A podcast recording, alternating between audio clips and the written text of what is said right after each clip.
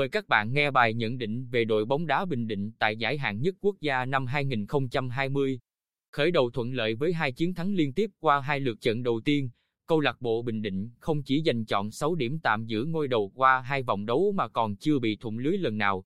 Nhưng cả hai câu lạc bộ mà đội Bình Định gặp ở hai lượt trận đầu đều không đặt mục tiêu cao và không có sự tăng cường lực lượng đáng kể so với những mùa giải trước. Với những đối thủ như vậy, chưa có nhiều cơ hội để chúng ta thấy được những hạn chế cần khắc phục. Một điều rất dễ nhận giá là trong cả năm bàn thắng vừa kể, các tiền đạo đều chưa trực tiếp lập công lần nào. Trong khi chân sút nhận được nhiều sự kỳ vọng Lê Hoàng Thiên đang dưỡng thương, thì dấu ấn mà Trần Hoàng Sơn hay Lê Thanh Phong để lại cũng chưa thực sự rõ nét. Nhưng đó chưa phải là điều quá đáng lo, bởi giải đấu mới chỉ đi qua hai lượt. Hơn nữa, chính huấn luyện viên Nguyễn Đức Thắng từng nói ông đang xây dựng đội bóng mà cầu thủ nào cũng có khả năng ghi bàn. Với những gì đã diễn ra, có thể thấy những điều ông tuyên bố là có cơ sở và được hiện thực hóa khá rõ ràng. Điểm chung dễ nhận thấy từ hai trận đã qua là đội Bình Định luôn có hai hiệp đấu với nhiều sự khác biệt về chiến thuật. Các cầu thủ nhập cuộc với tốc độ chậm, duy trì sự chắc chắn và ít cho thấy sự nguy hiểm trong những tình huống tấn công. Nhưng cũng chính những nhân tố đó lại như lột xác sau giờ nghỉ. Họ trở nên mạnh mẽ, nhanh nhẹn và chính xác trong từng pha lên bóng, khiến đối phương phải bất ngờ lúng túng.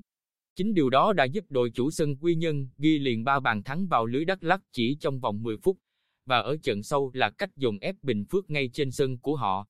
Bên cạnh sự tỉnh táo, chắc chắn của hàng hậu vệ, có thể thấy sự ăn ý, nhuần nhuyễn của tuyến tiền vệ giúp cho đội bóng Đức Võ dễ dàng làm chủ cuộc chơi.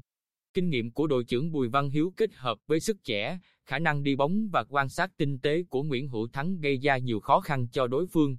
Những bàn thắng của đội Bình Định thường xuất phát từ hai ngòi nổ quan trọng này.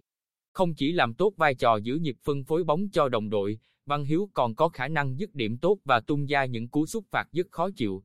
Điều đó càng có cơ hội phát huy để chuyển hóa thành những bàn thắng quan trọng khi huấn luyện viên Đức Thắng sở hữu những cầu thủ có chiều cao lý tưởng như Vũ Viết Chiều, Trần Hoàng Sơn, Nguyễn Thanh Bình.